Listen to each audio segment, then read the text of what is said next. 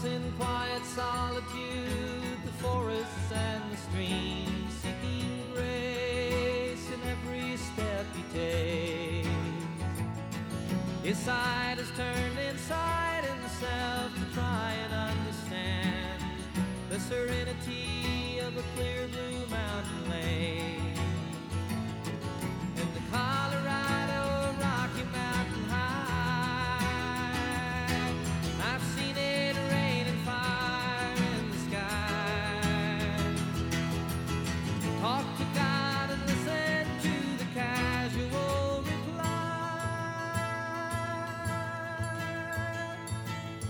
Rocky Mountain High, Colorado. Rocky Mountain High, Colorado. Now his life is full of wonder, but his heart still knows some fear of a simple thing cannot comprehend. Why they try to tear the mountains down to bring in a couple scars upon the land. In the Colorado Rocky Mountain High, I've seen it rain and fire in the sky. I know he'd be a poorer man if he never saw an eagle fly. Rocky Mountain High,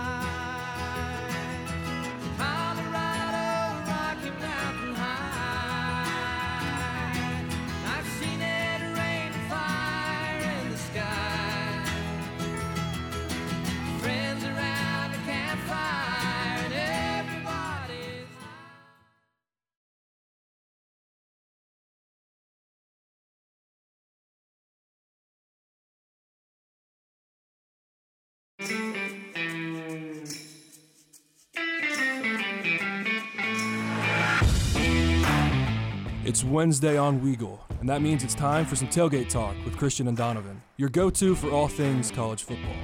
So get ready for a recap and a breakdown of all the college football scores, news, and predictions. So drop your tailgates, grab your playbooks, and get ready to talk some football.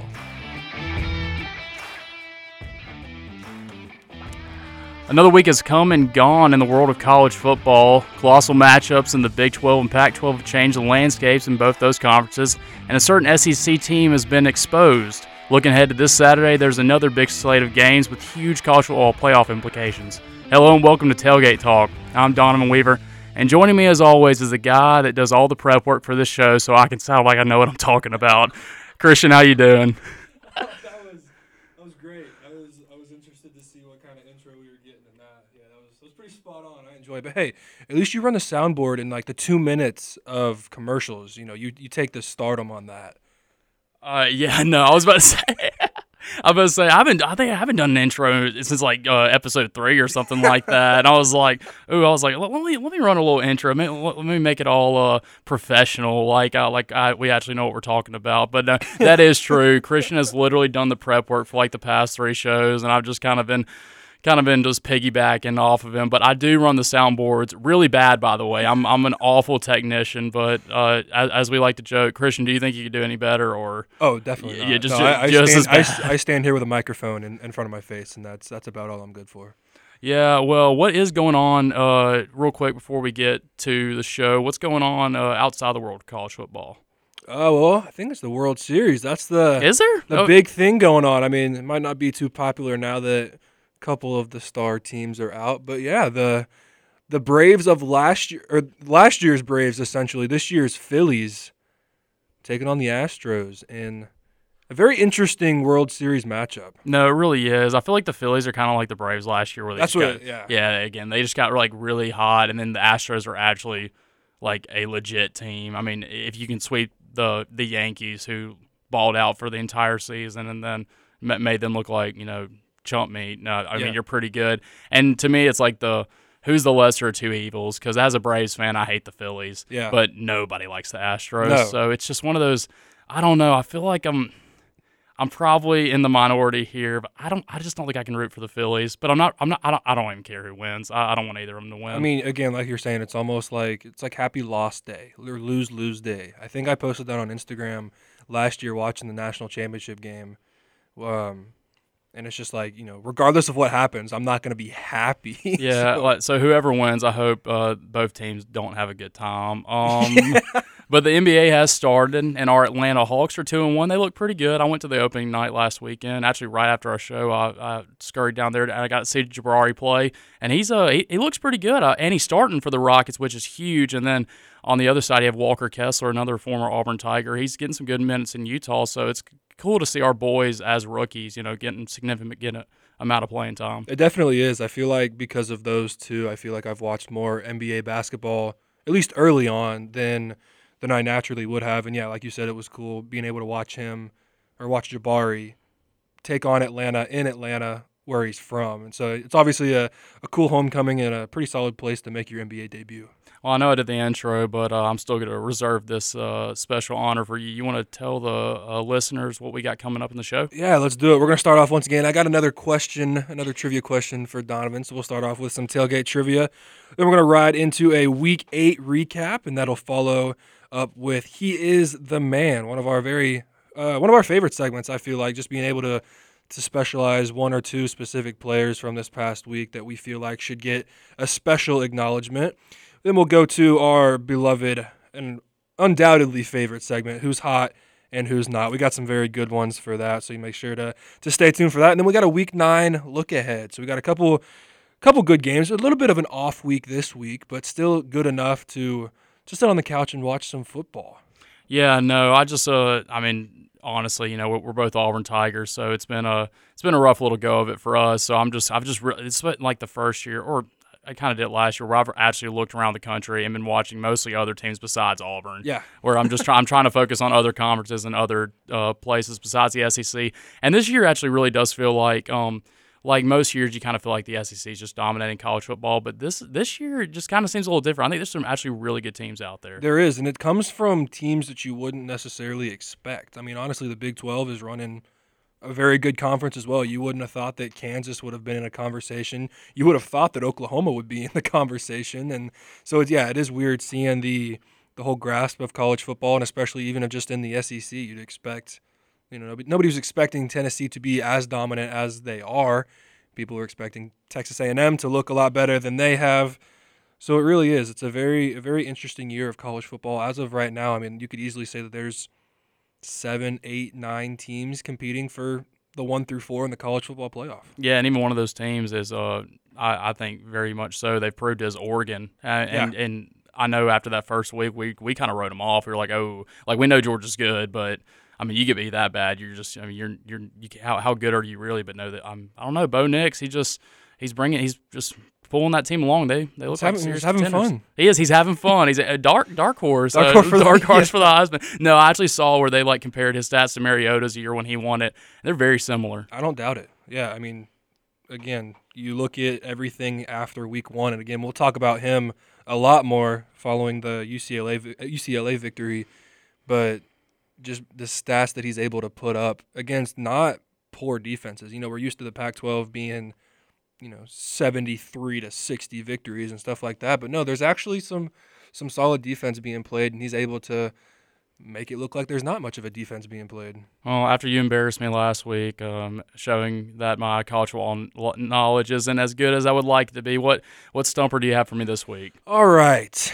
So there are 12 Division 1 football teams in the state of Texas. Yes. We'll give you we'll give you one one commercial break here because this one should be a little bit easier to get a majority of them. Yeah. But I would like to see how many of the 12 you can name. How many do you think I'll get?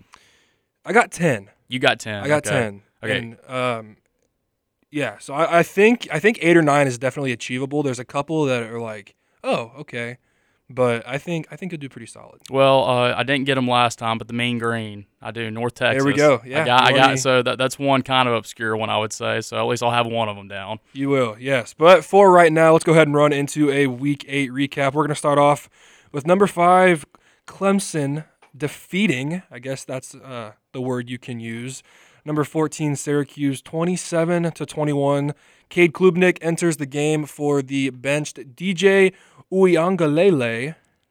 Nice. That was Very good. nice. Yeah. I I'm like not that. attempting it again. It's a running theme in our show that I just say DJ. I'm not not attempting that last name. Yeah, but after his third tur- turnover of the game, Cade Klubnik enters the game down 21 to 10 in the third quarter, and he only has to throw the ball four times. So I guess he came in and was productive. He looks like the hero, but He's a savior. Yeah. Yeah, but when you look at it, I mean, two for four, 19 yards. We'll give him credit, though. He did have a huge scramble on a two point conversion that gave them a two point lead, or I'm sorry, a three point lead at the time to make it 24. They kicked a field goal later on to make it six. But Will Shipley showing off his Christian McCaffrey esque moves 27 carries, 172 yards, and two touchdowns. Clemson's offense gets away with a scare, four turnovers on the day, dodges a major bullet to arguably remain. I, I don't know if I want to say a favorite for the playoff, but if, if you lose there with how they have not been very impressive, I feel like a loss almost counts as two with when you're playing the way that you are. No, it definitely would have looked tough. And I, again, in that first half, uh, I wasn't feeling too confident for them. I actually didn't even get to watch the second half. I had to go back and rewatch it because I watched the first half, and then I can't remember what we had to do, but I had to go do something. And and then I checked the final score. I was like, oh, Clemson might have just really got it together. I saw where they benched uh, DJ and put in Cates. I was like, okay, DJ who? uh, DJ. Uh, and then I saw where they benched him, and I was like, oh, uh, Cade must have went off. And then I saw his stats, and I was like, how did Clemson win that Yeah. game? It was weird, but uh, Will Shipley, uh, I did get to see him play a couple weekends ago down at Florida State. That dude's special, Yeah, he is. and he's been hurt most of the season. So even when it was funny. He came on the field. I was like, I don't even think I know who that is. And then my buddy who goes to Florida State was like, Oh, that's Will Shipley. Like he's actually really good. Like Yeah. watch him. And I just just seeing him move, like going in between, and how, how he's like elusive. He is he is kind of like a Christian McCaffrey type guy who's he can just make people miss. And he had a standout game, and they really needed it too. Yeah, they really did. And we'll move to the SEC now with number six Alabama beating number twenty-four Mississippi State at home, thirty to six. And you know, you look at the score and you're like, okay, that's a comfortable blowout. But if you go to the stat wise, everything other than that is is not blowout at all. Uh, I mean, the six points from Mississippi State came as time expired, so you're looking at essentially a thirty to nothing game. But When you're looking at total yards, it's 293 to 290. Mississippi State outgained them. First downs is 21 to 20, Alabama, and the time of possession was 30 minutes and 29 seconds to 29 minutes and 31 seconds. So when you're looking at that, you feel like it should be a a 10 to 10 game, or, or I guess a 13 to 10 game. So yeah, it's it's weird, and it's also weird looking at Alabama and seeing a six by them. I was looking at it, and that's it's 40 straight weeks that they were in the top five rankings, and that streak was snapped. I mean, if you go to six, I guess that's not too much to be Yeah, upset yeah. about. Um, but what do you what do you think about it? Yeah, no, I mean, I, I watched a little bit of this game, and then you know, Bama was kind of running away with it. It just, it did kind of seem like Bama was a little sluggish though. Like after, uh, after obviously a heartbreaking loss against Tennessee last week, and State just kind of, I, you know, I think it was just a classic. Uh, we say this a lot, but it's just a classic matchup where Bama just has better players and they Yeah. won the game. But I mean, I again, I felt like Bama because you kind of expected Bama to kind of like either two ways they were going to come in and drop a dud or get shot out of a cannon and like play great, and none of those things really happened. They just kind of played fine, and they, I mean, obviously they they blew them out. So I don't want to like downplay, you know, their you know the credit credit to them. They won it easy, but no, Bama just didn't look. Bama didn't look like I don't I don't know. It didn't really look like Bama to me. In my no, opinion. it didn't at all. It wasn't. If if you're an Alabama fan, it wasn't. I guess convincing, or it wasn't. You didn't feel good after it. It just kind of was like, oh, we won by 24. I wouldn't have thought that. And we'll keep it in the SEC. We'll go to number seven, Ole Miss. Wow, we honestly didn't even think about really talking about this game until we saw the spread, where LSU was favored by a point and a half, but LSU gets exposed in Baton Rouge, 45 to 20. Well, I will say this, and I, I feel like most people did it. Um, I actually picked LSU in this game, and I, I thought that was like a big brain move. But it's really because I went and you look at all of Ole Miss's games.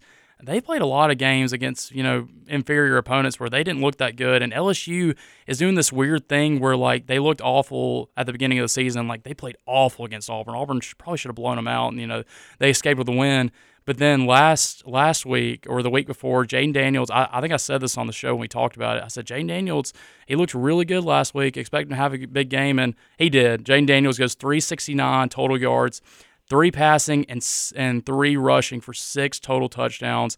Uh, he played really out of his mind and uh, won in a comfortable game. wasn't even close. No, it really wasn't. You could see it from honestly from the second quarter on. LSU I think got up to a or I'm sorry, uh, Ole Miss got up to a 17 to three lead, and then four minutes later LSU put up three touchdowns on them, and after that it was like LSU was playing against nobody. The offense couldn't figure out what to do. Uh, the Ole Miss's defense couldn't get the stop when they needed to, and yeah, I mean 45 to 20, that's comfortable too. Yeah. No, it really wasn't close. It's just kind of again one of those games where you probably thought again Ole Miss is ranked number seven. You expect them to come out and get the job done against a LSU team that again you have it in your notes. They this LSU team this LSU team is weird. They are weird. They've been weird the whole season. Again, you watch the Florida State game where again they looked like way outclassed, but they still kept it close. Auburn game they ended up winning, but still looked awful. And then they blow out Mississippi State. And I think State's a pretty solid team. I mean, I know they got beat by Alabama pretty heavily, but a lot of teams do get beat by Alabama pretty heavily.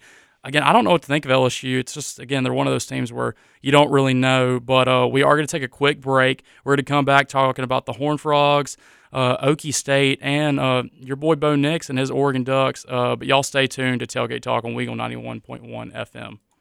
And welcome back to Tailgate Talk on Weagle 91.1 FM. We're still going over week eight, and next up is the Horn Frogs. Number eight TCU leads a pretty big comeback over number 17 Kansas State. Uh, your boy Max Duggan.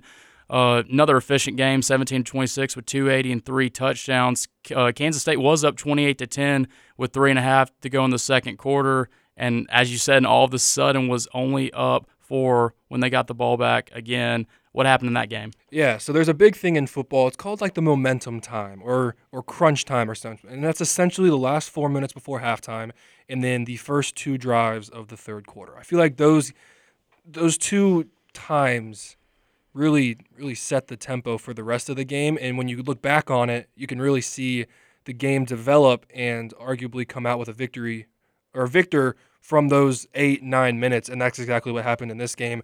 I mean, we're high on TCU's offense, we're high on Max Duggan.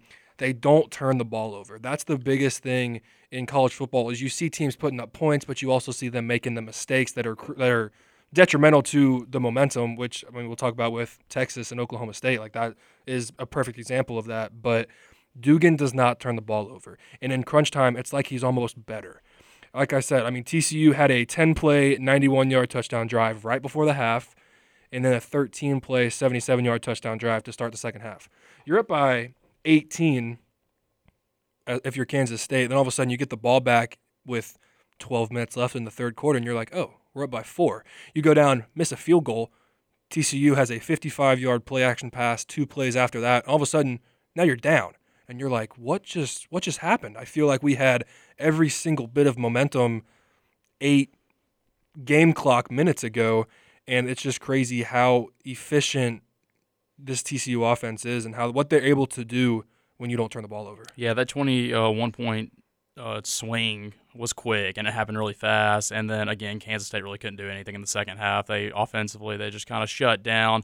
But that does bring us to uh, a game I was very excited of the outcome because I'm big on Oklahoma State. Number 11 Oklahoma State does come back to beat number 20 Texas 41 to 34. High scoring game, but I mean that's not really what I saw. I kind of saw like the offense, especially Texas. They struggled a little bit. They did. Ewers especially 19 of 49.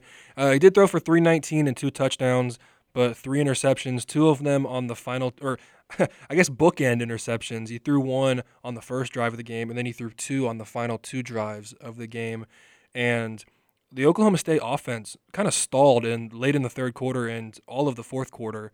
But I mean, it seems like Texas did just as just as much. I mean, two interceptions to essentially end the game. Uh, it's the first time Ewers has really struggled in a college uniform. I feel like people were really high on Texas. I mean, I was really high on Texas, saying that they were I think, the best two loss team in college football. And if they won out, I could see something crazy happen to where, you know, a New Year's Six could have been possible, or, you know, I don't necessarily want to go as far to say a playoff spot was possible.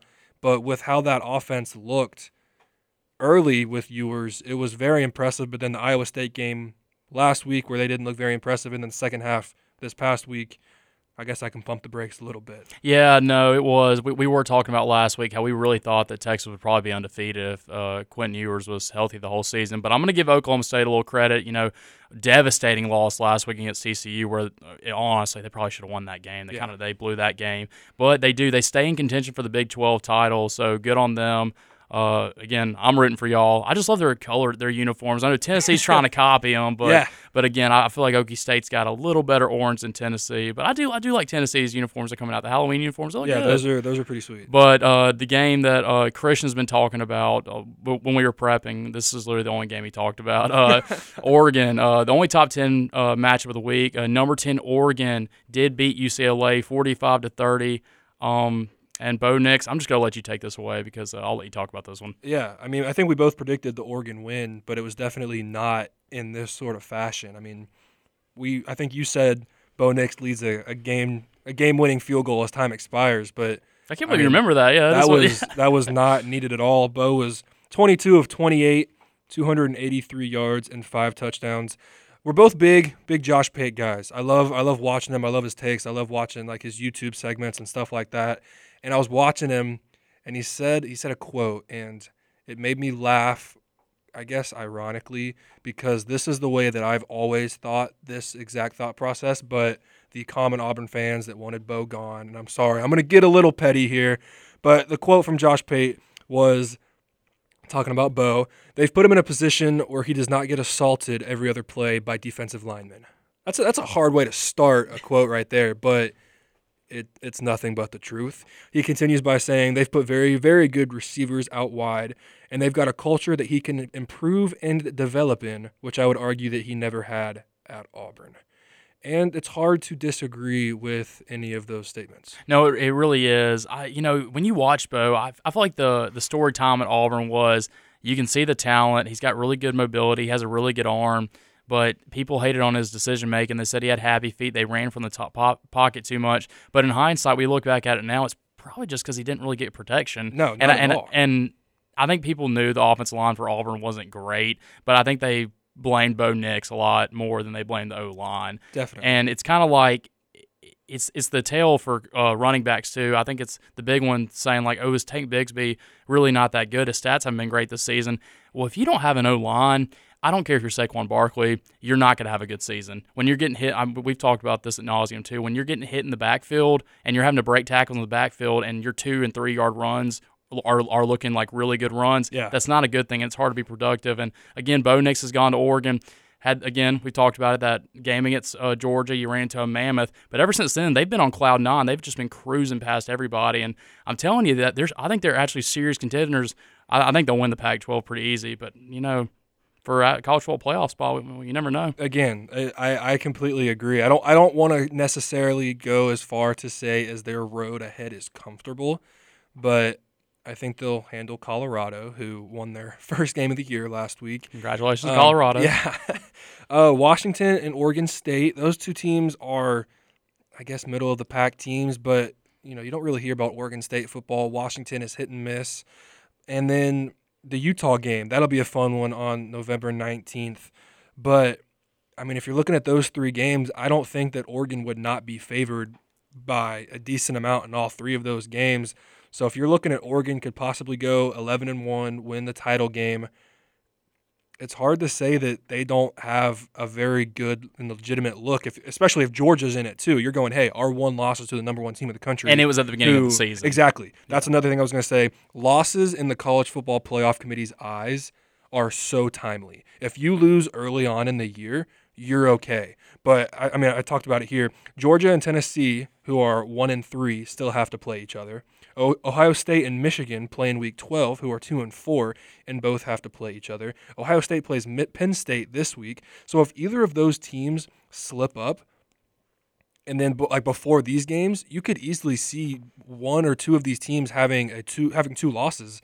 And if that if that's the case, then a one loss Oregon team or a one loss Alabama team, and even Clemson, even if you're undefeated with not looking great, those teams are all peeking in and all of a sudden going, "Hey, we deserve a shot." And I feel like Oregon almost leads that favor just because of again their loss was not good, but of how early on in the season it was.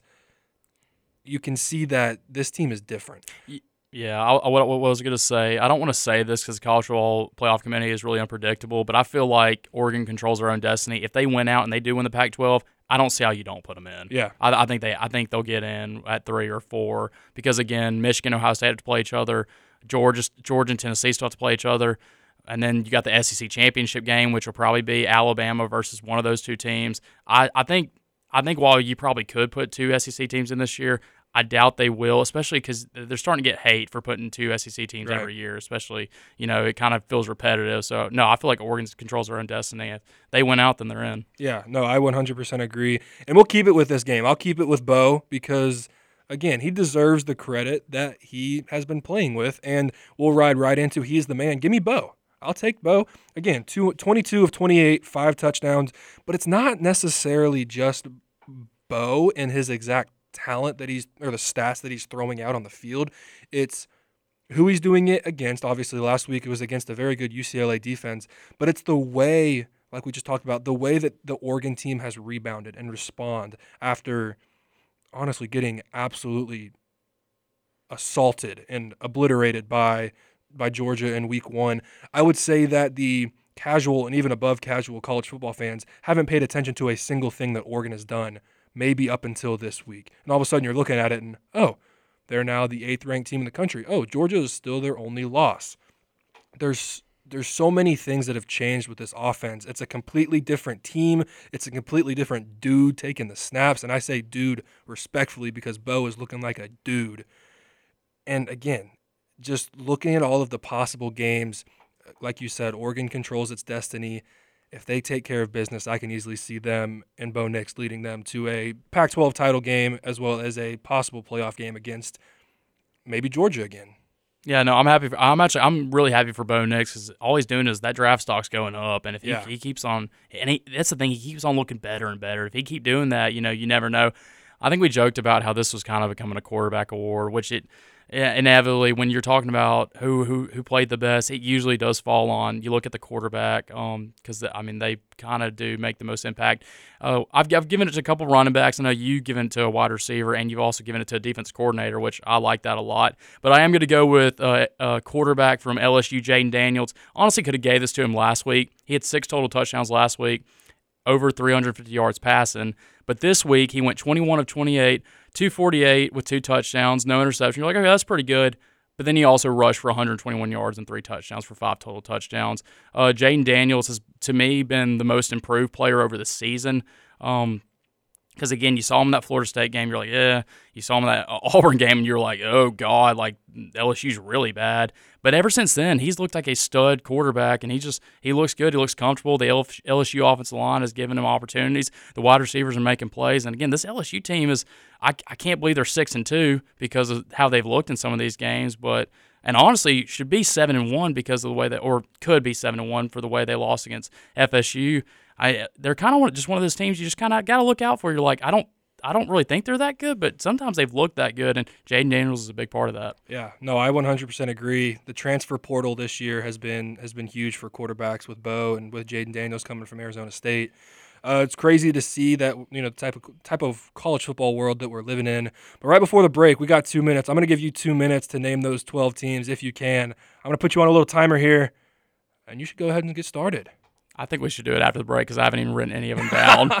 I totally forgot about that. Get, I, I was r- coming out of break. I'll, I'll do I it. right. two minutes after the break. But you, you want to lead us out? Yeah, let's do it. Yeah, we'll take a quick break here. We're going to lead into our Who's Hot and Who's Not segment following the break and following Donovan going 0 for 12. Just kidding.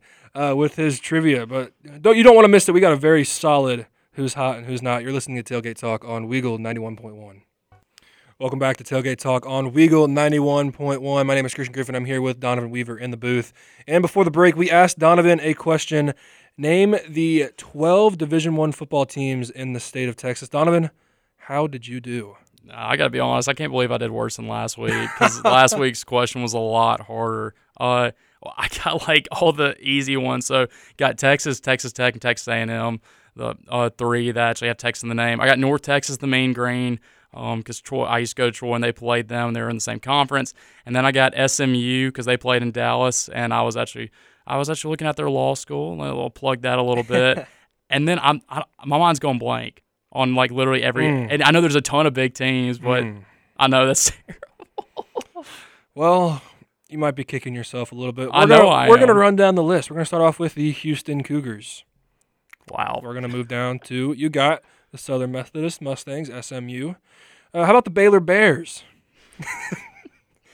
uh, keeping that, you got Texas. Uh, you did not get a team. Actually, I don't know. if Did you get TCU? No, I didn't. I didn't get te- Oh, Texas did? Christian. No, I did not get them. Uh, even though we just talked about them. Yeah, Yeah, and they're did. one of the best teams in the country this Um, year. The Texas Tech Red Raiders. Got them. Yep. Yeah. you got North Texas Mean Green. I did get the You green. got the Aggies of Texas A&M. The Rice Owls. I Okay. did not. I didn't get Rice. Probably wouldn't have got Rice yeah, either. Okay. I am get I'm not upset about that one. Uh, how about Texas El Paso UTEP baby the Miners? UTEP. eh, Okay. Pro- Uh, this was the other one that I did not get. I did not get the Texas San Antonio Roadrunners I wouldn't have got UTSA. Yeah, I did no, not. I didn't no. get them. And then finally to the Texas State Bobcats. That's off, dude. That's another. Tr- that's awful. That's another. That's another Sunbelt opponent. I'm just. That's terrible by me. I'm sorry. I just. I used to. I used to think I was good at trivia, and then when I when you put me on spot, I'm just terrible. We'll, have to switch it up next week. Well, if it was movie trivia, I'd knock it out of the park. But you know, if it's uh, yeah, well, we definitely will switch it up next week. And I'm just, I'm gonna find the hardest question, just Oh, it- embarrass you. to yeah. Even though you're giving me easy ones, and I'm just blanking on them. Yeah, no. So, uh, if y'all played along, hopefully you got more than Donovan because that was embarrassing. That was pretty bad. No, that was pretty bad. Speaking of embarrassing, we're going to lead into who's hot and who's not. We're actually not going to start off with the embarrassing part. We're going to start off with uh, the hots, I guess. I feel like that's a so that's a better way to start it off. So, Donovan, you want to lead us off with uh, number four? Yeah, number four, we have Greg. This is funny. Greg McElroy, dot dot dot, not a corn dog fan. Last week in South Carolina, Texas A&M. Uh, it was at the Texas A&M game. Jordan Rodgers and Tom Hart share a snack in the broadcast booth, promoting the food from the SC State Fair. Uh, McElroy was not too happy about it. This was what he said: "Quote: I'm sitting here on the edge of my seat as a as a South Carolina fan, absolutely freaking out, trying to win the Governor's Cup or whatever the blanket's called for the first time, and then I fast forward and I'm having to see a bachelor contestant eating a two and a half foot freaking corn dog. That's hard. That's hard. That's bad. Okay. that a bachelor contestant. You went as far to say that. I feel like that's that's a hard thing to say because you're also like a commentator, as if you're Greg McElroy. So the fact that you're taking shots at, at your own people, that's uh, that's hard to do. Yeah, I know. I just I, okay. When I read that, I was like, what, what? yeah, and then I was like, oh yeah, I totally remember what, what happened. I didn't know Greg McElroy said that. Is that what he said? So that was on their podcast. on okay, that yeah, Monday. Yeah, okay, and that's what he said. yeah, and that's yeah. Um, I don't know. I feel like that's just one of those things. Or I mean, it's hot because he definitely doesn't like corn dogs, or he doesn't like doesn't like Jordan or whatever. Maybe but- maybe he just doesn't like the corn dogs like Yeah. eating on TV. Maybe he doesn't have a problem with corn dog. Maybe he just has a problem with Jordan Rodgers. Yeah, I don't know. Maybe I mean, Maybe we'll, Greg, we'll never know. maybe Greg McElroy was like, well, I mean, I won a national championship, and what Maybe he's just still mad that Alabama lost. Or, he probably is. Um, yeah, he saw him lose to Tennessee. yeah, They did lose to Tennessee, right? I think so. They did. Okay, Did you hear yeah. about that? I did hear about that. I heard that they lost to Tennessee on a game-winning field goal that was majestic. The, the the ball looked it was a perfect spiral and it Oh, went right through the middle of the center. Yeah. All right, moving on to number three. Uh, we're just gonna call it safeties. You know, you think uh, you think of maybe the position. You know, the, the very last hope for a defense on making a play. But this, in fact, was not about the defensive player, but instead the way to score points. And this game was not a game that would drive up the TV ratings, but you might as well have watched it because you would have watched history been made. What kind of history, you say? Um, I don't know if that's something that needs to be shared, but we'll go ahead and share it either. Weber State, the Wildcats, had a Division One FBS record for four safeties. Yes, four safeties given up in one game. And to make it worse, I think that they might be looking for a new long snapper because every single one of the safeties, or every- yeah, every single one of the safeties was from a bad snap from their long snapper on a punt. Yeah, and I remember when uh, it, uh, ESPN put this out on Instagram, and they showed the first one. I was like, okay, that, that happens a lot. You know, the snapper snaps over the head, they get a safety, and then the clip kept rolling. And I was like, oh wow, so t- Yeah. two in one game. That's like that's pretty rare. and then it kept going, and then one more, and I was like, It looks like a replay too. Like it's the exact like it's it's it's high and right. yeah, it's high, high- it's and they're not even close. Like it's not even over the head. It's like it's to the side. Like Yeah. it's, it's a really bad snap. It's funny. I don't want to don't want to hate on my boy. Uh, one of my good friends from high school was named Dylan Maxwell. We were playing our rivals one year, and he's a sophomore, right? And they put him in at long snapper because ours got hurt the previous drive, so he has to go in at long snapper. Our punter's legit six six. He snapped it over his head by about four feet. I can't believe he did it. So, n- nice little reminder for me. Yeah, no, but it's that's that's a very that's a that's a crazy game to think about. They ended up losing the game by five too, so those eight points were very crucial, and it was it was Weber State's first loss of the year. And I don't know who had more fun with it, whether it was Sports Center or, or us, or I think the Montana State Twitter. They might have had the most fun with it. They had pretty clever captions for each of the safeties, but I don't know about you, but I'm a pretty big YouTube guy. I like to to watch some YouTube videos, especially uh, especially when I eat. But you know, there's the YouTube captions that are always like, try not to laugh, 100% difficulty, like you're gonna fail. And so after their third safety of the game, the tweet said, Weber State snapped the ball properly, and in parentheses it said 100% difficulty. And I don't know, I find that absolutely hilarious. It's a very subtle troll, but uh, it's pretty funny. Now, I love a good social media team. Uh, the thing I appreciate about, appreciate about the Atlanta Falcons so much, their social media team is on point, and g- good for Montana State getting a little jab in. And I can't believe like that's actually what decided the game because Yeah. usually when something like that happens, you're like, oh, it didn't even matter. Oh no, like that actually mattered. Like Yeah, all those was- was mattered. reason. but moving on to our number two, uh, hot. This one was actually really funny. So Miami's playing, uh, Miami's playing Duke, and they're not not doing too well. Have eight turnovers on the day, so not great. Now we all know the uh, the horns up, the, the horns up for Texas. A lot of people like to do the horns down. You you saw the Alabama players doing it when they beat Texas. Every- Everybody, Everybody does, does it when it. they do Texas. Um, but this one was a little different and it was a little creative. On the seventh of Miami's eight turnovers, Brandon Johnson for Duke has a 29 yard pick six and then proceeds to hold up the U and then break it right over his knee. And that's to me, that's actually creative. That's a lot more Yeah. creative than just the horns down. I like that a lot. Yeah, it's. I guess you can say it was at the point of the game where it didn't matter. Not you know sometimes when people do horns down or whatever, you know the Texas will defend it or get angry about it or whatever. But I mean, you can't really do anything. You have eight turnovers in a game. It's hard to hard to walk away with any any self dignity after that. And maybe that's Mario Cristobal's career at Miami. Just a, a big U breaking it over the knee. No, I, uh, we haven't really talked about him much since like the first couple weeks, but I mean, how big of a disappointment has Miami football just been this Yeah. year? Because I know Mario Cristobal, highly talent, uh, highly, uh, highly talented coach coming out of Oregon. People thought he was gonna, people thought he was just gonna come in and win. They were like, mm-hmm. this is a you have a roster that's built now, and they're three and four in the ACC, which the ACC is better this year, but they're still not. You know, Florida State's getting a little better, but they're still not where they need to be. North Carolina's kind of a disappointment, and then again getting whooped by Duke with eight turnovers. That's just not a good look. But I did like it because you know Miami has that turnover chain, that big U turnover Yeah. chain. I I hate that. I think it's so gaudy. So I like the the, the Blue Devils game. Just broke it over the knee. I liked it. Yeah, it's a very, very solid way to end that game. And then finally, our number one hot of the week, kind of a, another diss at Jimbo Fisher, but what could Jimbo buy? You know, it's a big, it's a big question here. As of right now, Jimbo Fisher has a $86 million buyout, and it's crazy to think that that's arguably trying to get paid. You would you? I would, have never thought that that's even a question. I want to see what $86 million looks like stacked up. Like I I would love to see that amount of money. But there are quite a few things that he would be able to buy with that $86 million buyout. And we'll start off with um, he'd be able to buy a private resort island for the low price of $50 million in the Caribbean. That'd be a yeah. nice little vacation. Nice little spot. retirement. Yeah. retirement spot after you're done coaching. Yeah. How about um he could buy other coaches if he wanted to. Uh, he could pay the buyouts of Neal Brown from West Virginia, Eliah Drinkwitz from Missouri, Bryan Harsin from our Auburn Tigers, and Scott Satterfield for Louisville, and still have forty-one million dollars left over. Oh, just 41. I don't know if he. I don't know if he can survive off 41. I don't.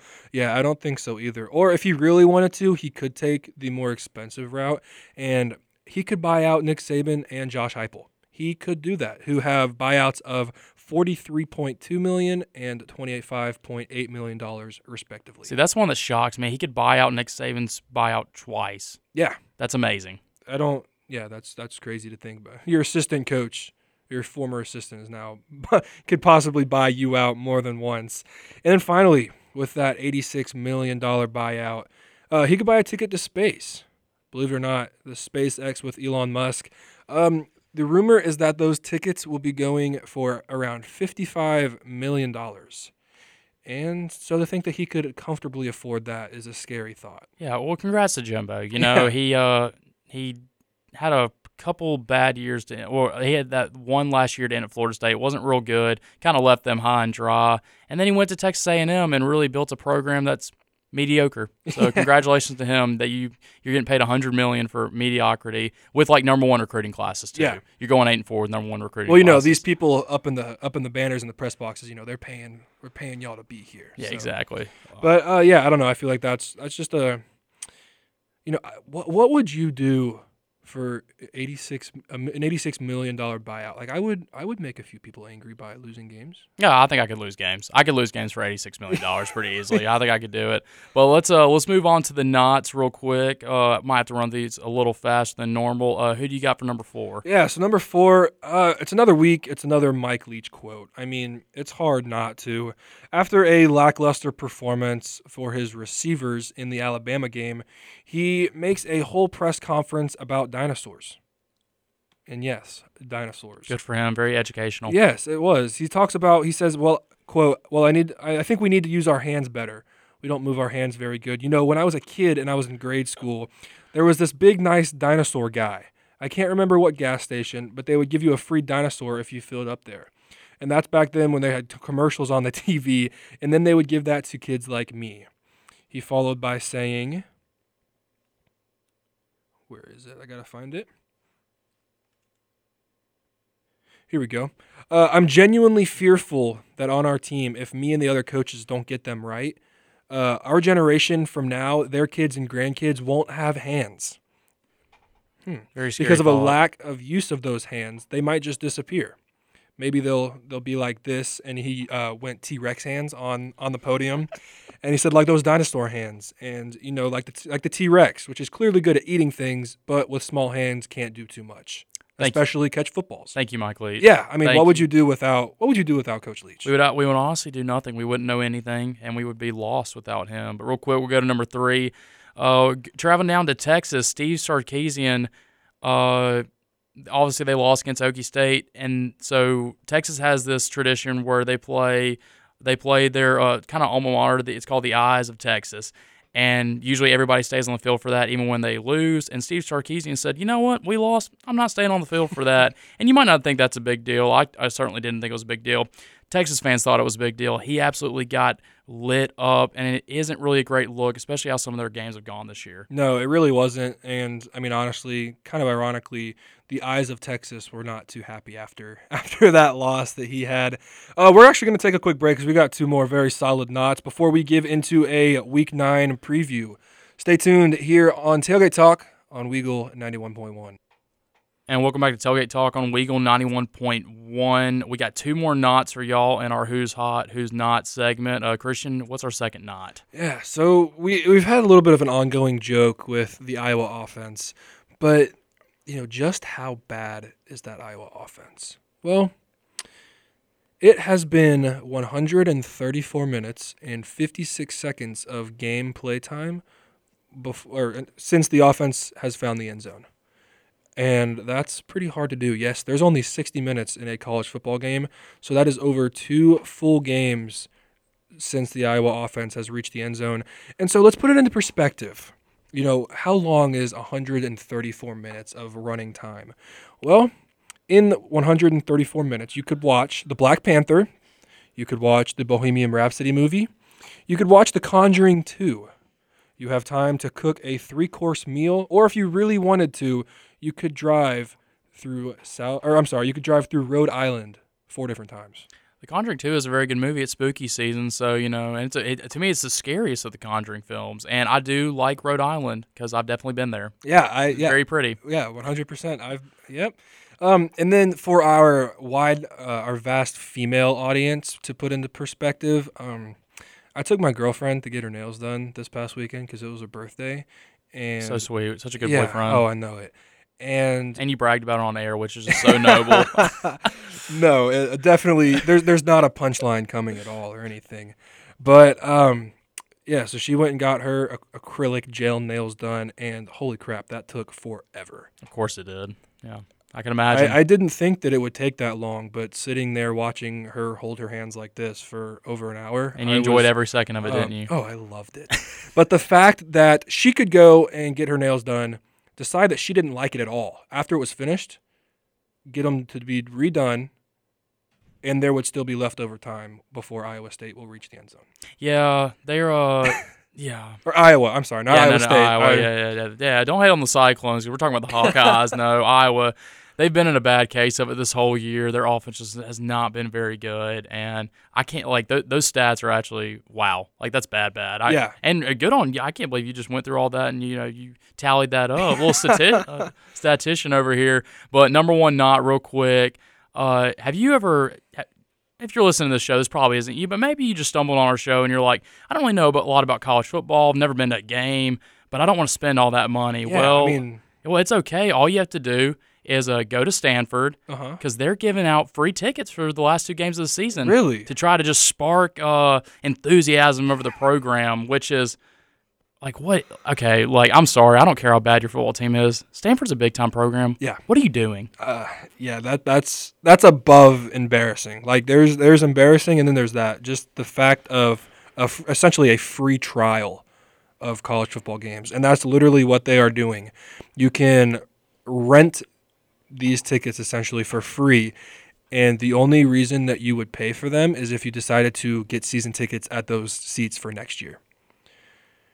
What? That doesn't matter. I don't like. What is that? Even if you were going to buy those tickets, why would you say yes? no, what? Yeah, you would. I just, I don't know. I just Stanford. Like, what are you doing? Yeah, I mean, get your, just get, they're just they're just trying to broaden the knowledge and the love and the passion of college football that so many of us enjoy and share.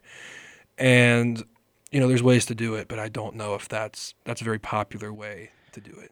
Well, real quick, we're gonna go over the week uh, nine preview because, like always, we run way over time talking about other stuff, and then we just barely get to the games of the week. But uh, we'll go real quick because these aren't ranked matchups. Uh, number fifteen, Ole Miss is going to Texas A&M. Uh, what do you got in that game? Uh, I mean, the Ole Miss defense has been pretty brutal the past two weeks, giving up 440 against Auburn and 500 even against LSU.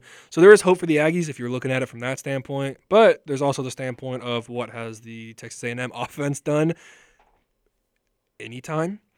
And so because of that, I think Ole Miss is going to gain uh, a bunch of confidence on the offensive and defensive side of the ball, of the ball uh, going into essentially the SEC West championship, unless unless LSU does something crazy. But uh, Ole Miss and Alabama play in a couple weeks, and I got Ole Miss comfortably, forty-five to twenty-eight. Yeah, the line's only two for Ole Miss. I feel like that's. I I know they did just get blown out by LSU, but I still think that's grossly underestimated. I say I think Ole Miss is going to put up 42, and the Aggie offense might put up 20. So Yeah. I guess I'll go 42 to 20, but that's not going to be close.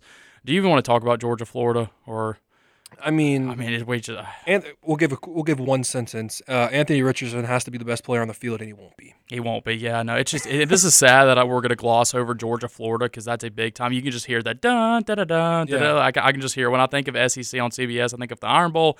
And Georgia, Florida's up there. I think of them uh, every year. That's a big game. But again, yeah, I'm just glossing over that. 22 and a half point point spread. We'll just I'm taking Georgia. I don't need to Yeah. get a prediction for that. Yeah. Uh, okay, and then uh, so another matchup, number three Tennessee, the big team. They're 12 and a half point favorites versus my Wildcats of Kentucky, but they got uh, it's in Neyland, which does stink for the Wildcats. Uh, Tennessee is favored by 12 and a half. What do you got in that game? Yeah, well, it's two of the top three or four quarterbacks in the SEC, and it's under the lights in Neyland, which is a tough place to play anytime. But you're bringing out dark mode. Tennessee's going all black uniforms, all black helmet, orange additions, and you know the usual the usual Tennessee stripe the stadium. They're going orange and black, which I feel like will be a very cool It's scene. gonna look really cool. And I don't think it's physically possible for that to happen and you lose at home. Like, You you that's you, you just can't you can't do that. Kentucky's going to do everything they can to kill the game as much as they can. They want to give that Tennessee offense as little time as possible, but as we learned against Alabama, Tennessee can put up a touchdown in 40 seconds if they need to. I think that Will Levis will play good enough to keep the Wildcats in the game. And again, time of possession will be key, but with a lack of a pass rush, that gives Hendon Hooker time to find Jalin Hyatt, who is coming out to be arguably one of the best receivers in the SEC, if not college football. I got a backdoor cover for Tennessee. Give me the Vols 41 to 27. Yeah, I like the Vols too, but I do think it will be really close. I got it a one score possession. I got this 38 to uh, 31. I, th- Okay. I think Will Levis keeps this really close. Now, real quick, we're probably just going to have to give score predictions, honestly, because we're running out of time. Uh, number two, 22, Kansas State. They're hosting number nine, Oklahoma State. And Kansas State's actually favored by a point and a half. Uh, who do you got? Yeah, I mean it can go either way. Um, I got if we're given just a score, Oklahoma State 31 to 28. Both Kansas State quarterbacks are beat up. They want to be able to run the ball, but when both of your quarterbacks are beat up, there's no way that you're going to take risks on them running the ball, and that will aid the Oklahoma State defense, who's last in the last in the Big 12 in passing yards per game. But I don't think it'll matter. I got Oklahoma by a field, Oklahoma State by a field goal, 31-28. Yeah, I hate to just copy what you just said, but literally everything you just said, I agree with. And I do have Oklahoma State. I feel like they keep that momentum going. Again, they've looked really good in every game this season. The only game they've lost is that TCU. They just kind of blew it, but you know it happens. And then finally, the really big one. Uh, the really big one this week, but again, Michigan kind of exposed them a little bit, so we'll see how close it actually is. Number two, Ohio State travels to Happy Valley to face number 13, Penn State. Read this right. They go to Penn State in Provo, and Ohio State's still favored by 15 and a half. Mm. Yeah. Well, I'm gonna have to correct you. Provo is BYU, but um, Oh, wow, that's bad. but uh, Happy Valley. Happy Valley. Well, I'm go. just, I'm just, they're, but Sorry, they, I, they, ju- they, I had to just call you out on the air. they like both that. do wideouts. But uh, yeah, no. I mean, C.J. Stroud in the Ohio State offense is arguably the best in the country. But it's weird that C.J. Stroud might not be the biggest question mark there. It's going to be Penn State's running game. Two weeks ago, we would have been like, okay, Penn State has a very solid run game. We see what they did against Tank Bigsby. We've seen what they do against other teams. But then you give up 418 to Michigan, and all of a sudden, the eyebrows start raising, question marks come up, and you're like, oh, well, can they stop the run? And with Clifford struggling, Happy Valley at noon, that can only help so much. Uh, I like Penn State to cover if it's 15 and a half, but I think Ohio State by two touchdowns is respectable. So I like Penn State 44 to 27. yeah, I don't think this game is going to be very close. Actually, I know, I know that it is in Happy Valley. It's not in Provo. I thought, I, I thought, I thought they just did a deal with BYU and they were gonna go, go over to Provo and play that just for the whiteout crowd. You might be right here.